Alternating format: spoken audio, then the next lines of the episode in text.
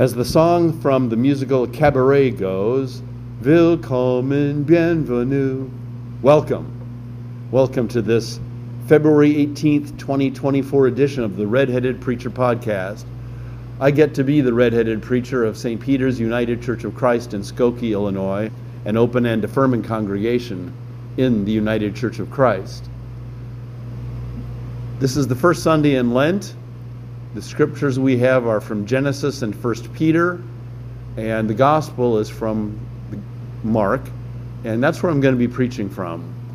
Uh, it was a difficult set of scriptures to choose where to go because, to be honest, and this does happen to preachers, neither the passage from Genesis or First Peter really spoke to me as being something to preach on, even though there are certainly, especially in First Peter, some great verses.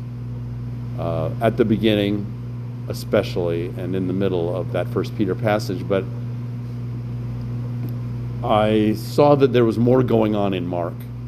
And so I chose to preach out of Mark and just kind of saw the accumulation, accumulation of what was going on there. And so that's what I preached on and decided to see it as a means of explaining just how much power and why Jesus would have such so much power to bring to what he preached and taught, which is where this passage ends, him preaching his first sermon on the road. You know, obviously, it's just a summary. I'm sure he preached a whole lot more than just those one or two sentences. So that's what I'm going to be talking about in the sermon. There will be some teaching for sure. If you're familiar with the servant songs in Isaiah, uh, you'll recognize my references to that, and and uh, I'm going to stop there. Annie Nortz is scheduled to be our lector and I'm a little excited to preach this message. Sometimes I'm a little more excited, but uh, but I, I I mean that as a good thing. I'm a little excited. You know, this is Sunday morning, and I'm uh, anxious to get in the pulpit and bring this. Let me close our intro with a brief word of prayer.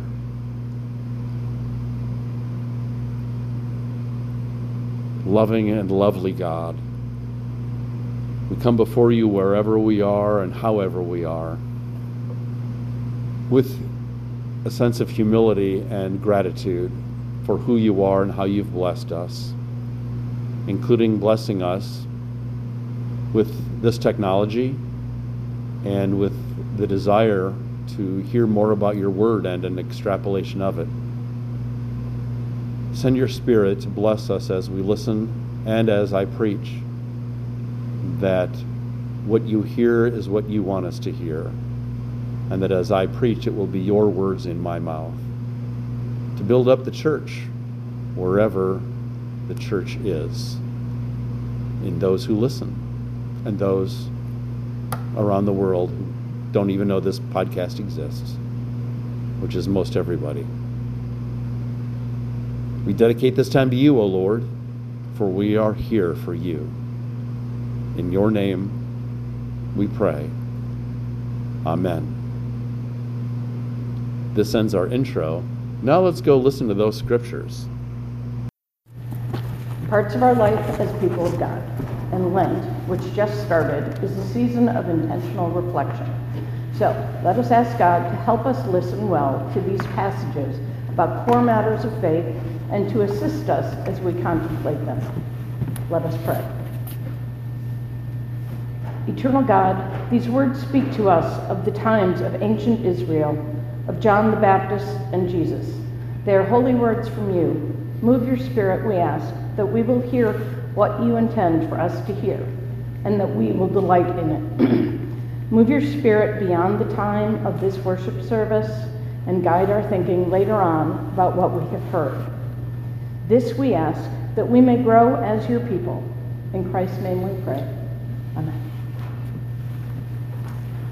Our Old Testament lesson is Genesis 9, verses 8 through 17, the journey of Noah and his family on the ark during the flood, and the rainfall of 40 days and nights has ended, and God has been addressing them. This is the last section of that. Then God said to Noah and to his sons with him, As for me, I am establishing my covenant with you and your descendants after you, and with every living creature that is with you, the birds, the domestic animals, and every animal of the earth with you, as many as came out of the ark. I establish my covenant with you that never again shall all flesh be cut off by the waters of a flood, and never again shall be, there be a flood to destroy the earth. God said, This is the sign of the covenant that I make between me and you and every living creature that is with you for all future generations. I have set my bow in the clouds, and it shall be the sign of the covenant between me and the earth.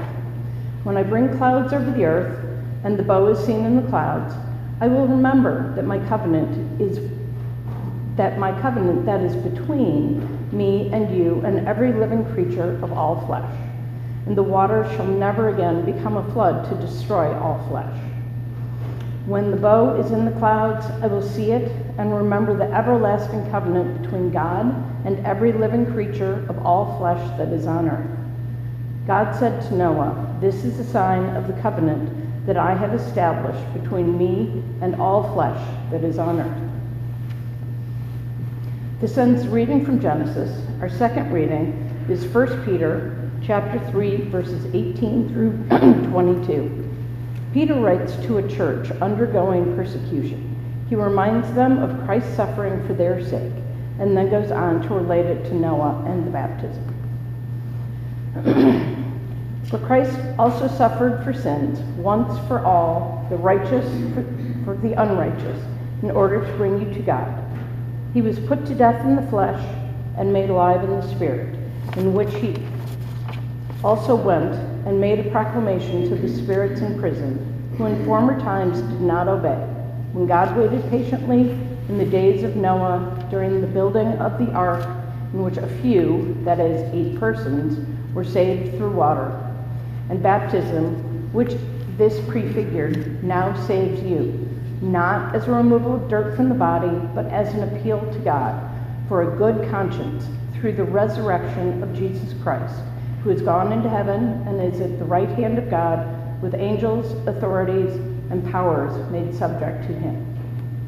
This ends reading from 1 Peter or the gospel reading for the first Sunday in Lent is Mark chapter 1, verses 9 through 15.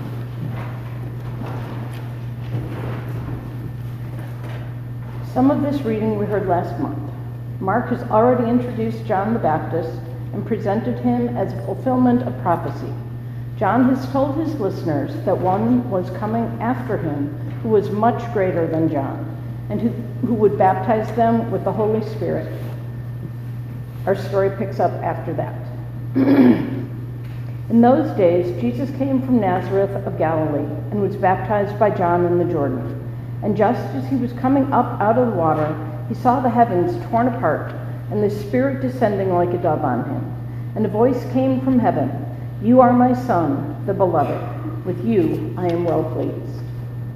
And the Spirit immediately drove him out into the wilderness he was in the wilderness 40 days, tempted by Satan, and he was with the wild beasts, and the angels waited on him. Now, after John was arrested, Jesus came to Galilee, proclaiming the good news of God and saying, The time is fulfilled, and the kingdom of God has come near.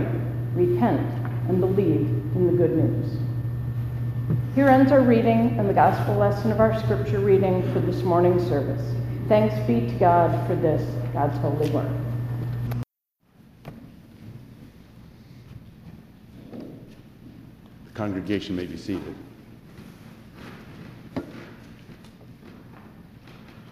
In Thursday's Chicago Tribune, there was an article called Canceling Out Green Benefits. Sent to the Trib from the New York Times, it said, quote, The Stanley Tumbler, this year's smash hit, is, at first glance, a win for the planet. It's durable, it's reusable, Unlike the throwaway plastic bottles it's meant to replace, it doesn't generate mountains of plastic trash. But the craze has sparked some less than sustainable behavior. People boast about owning dozens of them. When Target released special editions, including a much coveted Starbucks version, it caused a mini stampede. Stanley Mania is a story of how marketing, influencers, and the power of social media converge to produce a cultural phenomenon. End quote. Hmm. Marketing, influencers, and social media. This is how folks make decisions nowadays. That's a lot of influence. That's a lot of juice. When it comes to being influenced, I look for credibility of the source. Those little clickbaits on a, smartphone article or on a, on a computer to give you links to an article that have an interesting sound to the headline. Check the fine print to see the source of what you're going to be reading, or the date, even. Or going to credibility and being influenced. If I'm a football player and someone, a new coach comes on the staff, well, I'm going to be drawn first to the coach who has played the game rather than to someone who has not played but has done a lot of analysis. A soldier is more likely to be influenced by a colonel who has been in combat, maybe even survived a POW camp, than someone fresh out of ROTC. I'm not saying you can never learn from someone you may be tempted to dismiss. But when it does come to those whose advice carries weight, it would it not usually be to someone who has been in the arena, who's done the job or at least designed the job, than someone who has not?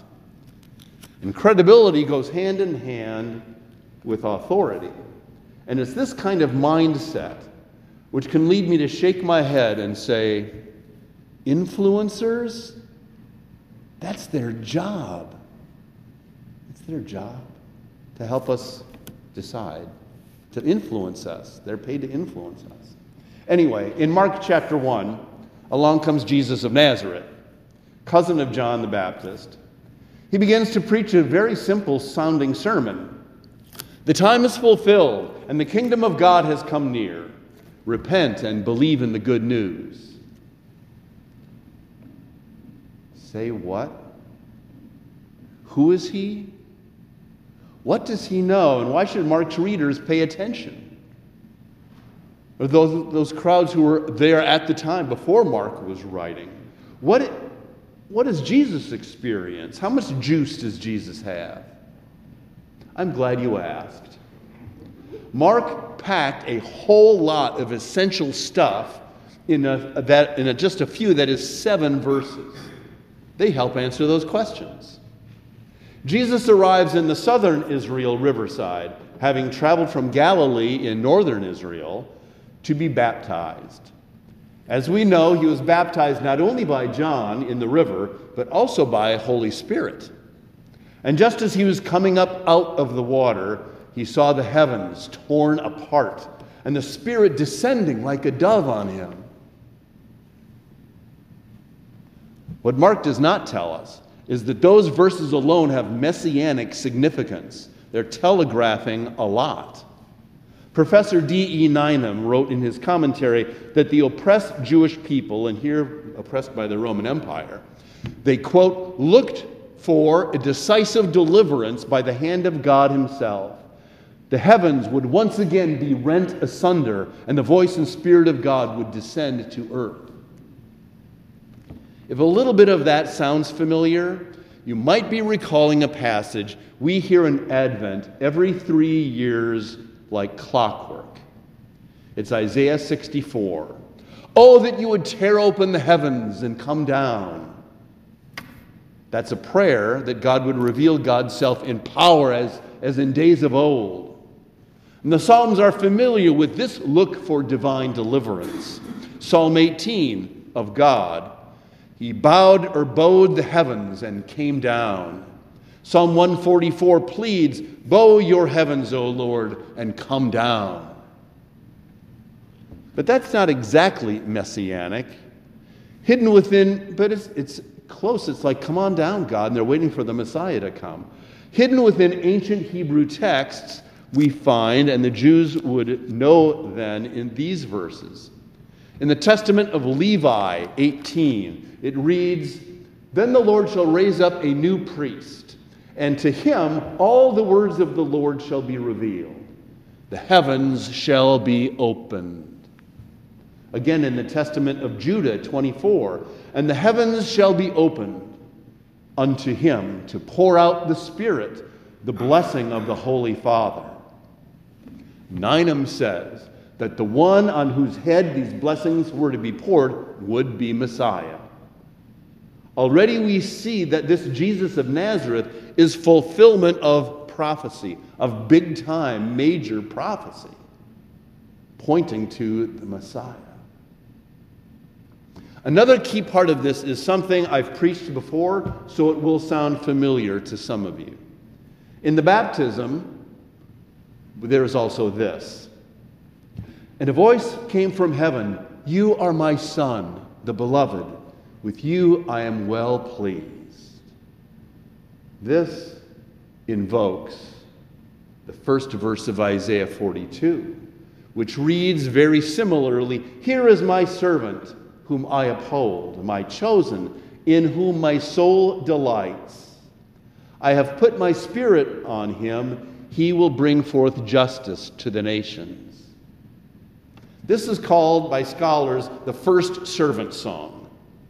The next one is in Isaiah 49, when God says the servant will be given not only to raise up the tribes of Jacob, but also to be a light to the nations.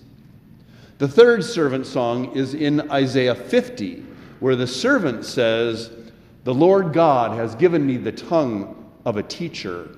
I was not rebellious, I did not turn backward. I gave my back to those who struck me, and my cheeks to those who pulled out the beard. I did not hide my face from insult and spitting. And lastly, we have the suffering servant song that begins at the end of Isaiah 52 and goes all the way through chapter 53, the prophecy we almost always hear on Good Friday.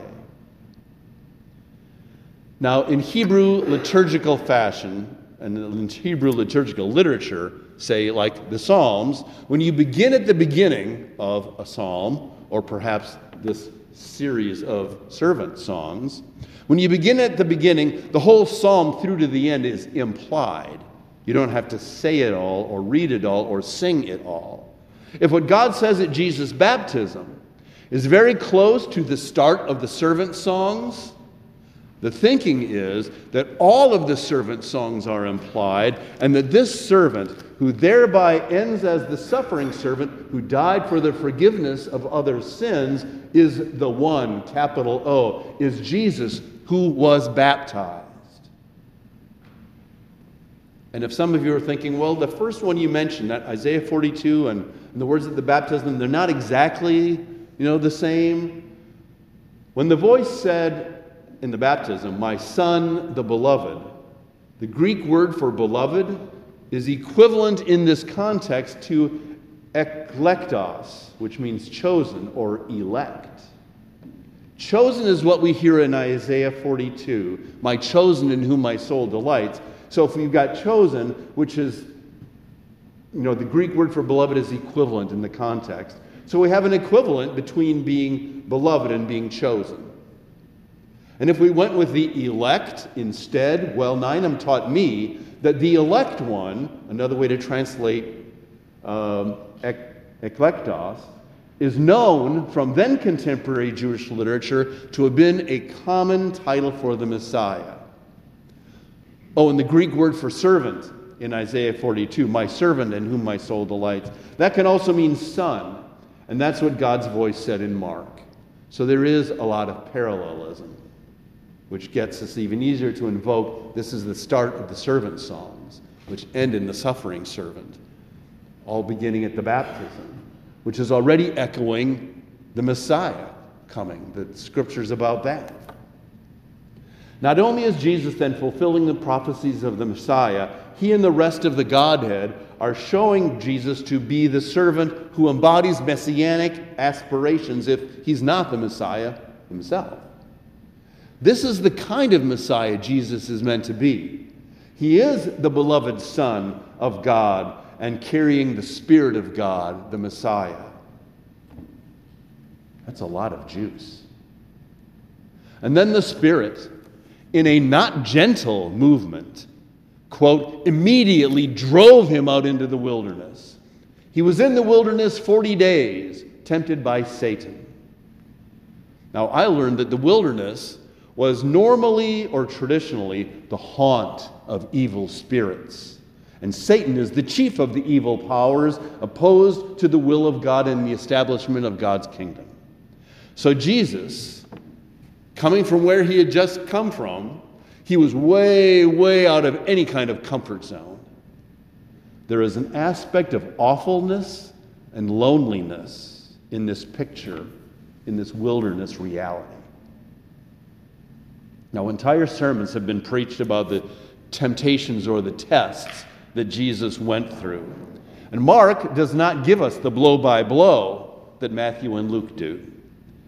There, the temptations were to abandon the suffering servant model of messiahship and deliver Israel in other kind and powerful ways. To give in to these would mean to abandon the call and the will of God for Jesus' mission. It would be a betrayal. It would be to sacrifice his identity as chosen, beloved Son of God. Jesus stayed true to the course. He was hungry, but he didn't give in to the temptation to turn bread into stone. He knew the price was too high. He stuck through whatever the forces opposed to God could throw at him in an attempt to convince him to take an easier, softer way that avoids any suffering. Forget all that. I, there's another way you can do this Messiah thing. Well, you and I have heard about persons who loved Jesus dearly but still ended up having feet of clay or backbones of rubber when things got really tough. And there was earthly benefit in leaving God's path. Jesus did not do this, which means, as the letter to the Hebrews says, because he himself was tested by what he suffered, he is able to help those who are being tested. That is some serious juice, too to be able to help us undergoing temptation because he's already undergone it and was victorious. I imagine that many of those who were with Jesus then were unable at first to put all this together. But those who read the Gospel of Mark, the next generation, they knew they were on the other side of the resurrection.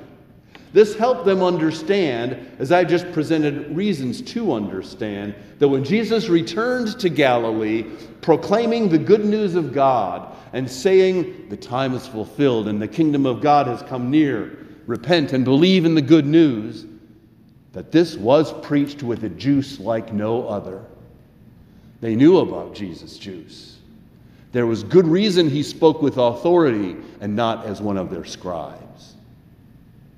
They understood who he was and who he is, gave weight to whatever it was he said.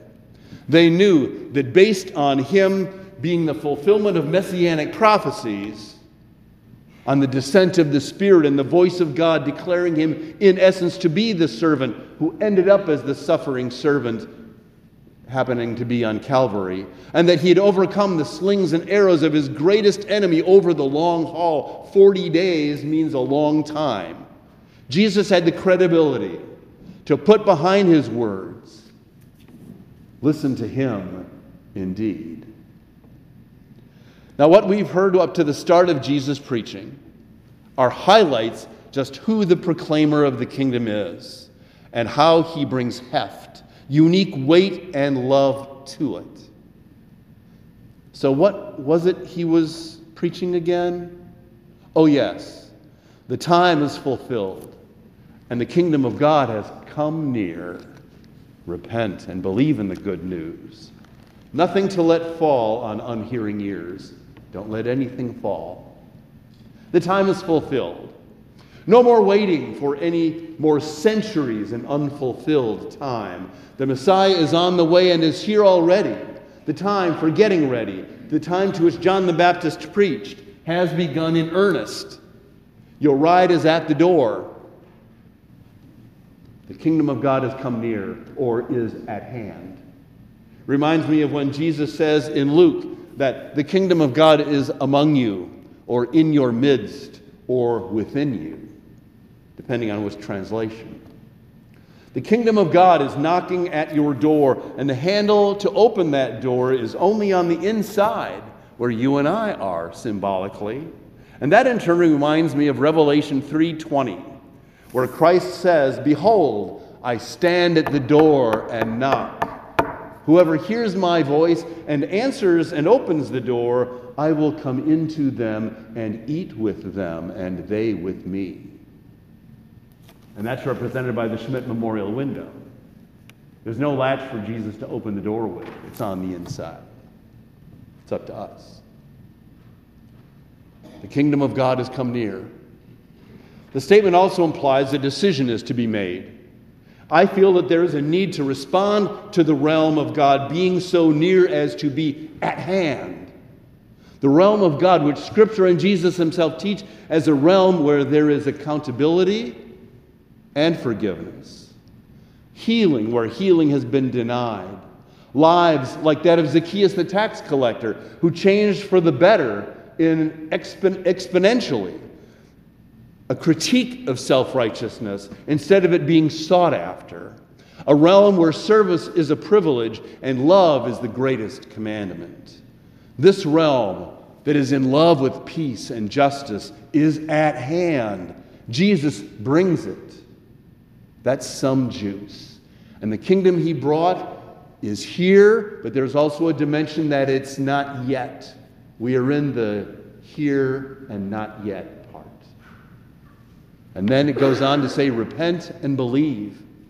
A preacher with that much juice must be listened to. He is speaking for the Holy One. Turn around if we see that we are facing away from God and embrace God as God embraces you. It's liberating. It's freeing to leave things which are obstacles in our relationship with God behind, as I said in a sermon some weeks ago. Turn around. If we think if we need to turn around, we're not facing God. If we turn around, we face God so we can embrace and meet face to face, as it were. And then believe the good news. Trust the Messiah foretold by Scripture, affirmed by the Creator of the universe, called Son and chosen, anointed as Mashiach by the Spirit, who won in a long confrontation with the worst of the powers and would end up, as we know, going to Calvary and rising victorious from the grave. Repent and believe the good news. Why would we refuse taking these words to heart when we know from Mark that there is no mightier juice than that of Jesus? Amen.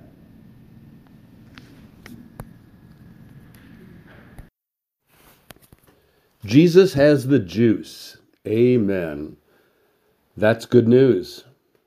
Jesus has the most juice. That's even more hallelujah, except it's Lent, so we're not supposed to say that. But I'm not in worship, so it's okay. Um, I did receive um, a comment on the sermon shortly after preaching it. Hadn't even left the sanctuary. Someone was grateful for the teaching aspect of it that she, you know, heard and learned some things she hadn't heard before. So that's that's much appreciated um, when someone tells me that. I had that hope when I was, you know, comparing Isaiah and Mark and giving some background about the heavens being torn open being really part of a messianic expectation, though I didn't make it clear that it was, perhaps. Because um, anytime somebody says something to me afterwards, like your sermon gave me something to think about, or you made me think today, or I have to think about some of this stuff, that's a high compliment. And for someone to say that they learned something is also um, a compliment because I did look at this message, at least in part, as a as I said, a teaching sermon. I break down my sermons, and I think I've said this before, not recently. Uh, there are sermons to encourage and bring comfort, bring hope, more of a pastoral or priestly sermon. There are sermons that I call educational. Uh, they might come across as a little bit more of a lecture. They are meant to be a teaching sermon. And then there are prophetic sermons, which I hope will get people uh, increase their awareness about an issue, perhaps, but also get people um, maybe light a little bit of a fire underneath them to take some action against some injustice that I lift up or in favor of a justice and a vision of the realm of God that I've lifted up. Where and, and to me, what part of what a prophet does is speak truth to power. And though I may not be addressing the power that I'm addressing in the sermon because I'm addressing the congregation um, uh, in what I hope is an inspiring message. Prophetic sermons uh, are about that, though, at least in part. They call people back, call people back to uh, to God's will and God's vision for a just and humane world and a loving world. So those are when I I don't think of these things too much when I'm actually preparing and and writing a sermon. Gee, which one of these sermons is this? But it's not too far from my mind. And this week was a case where I was thinking maybe this is going to end up being more of a teaching sermon. And I'm okay with that, of course.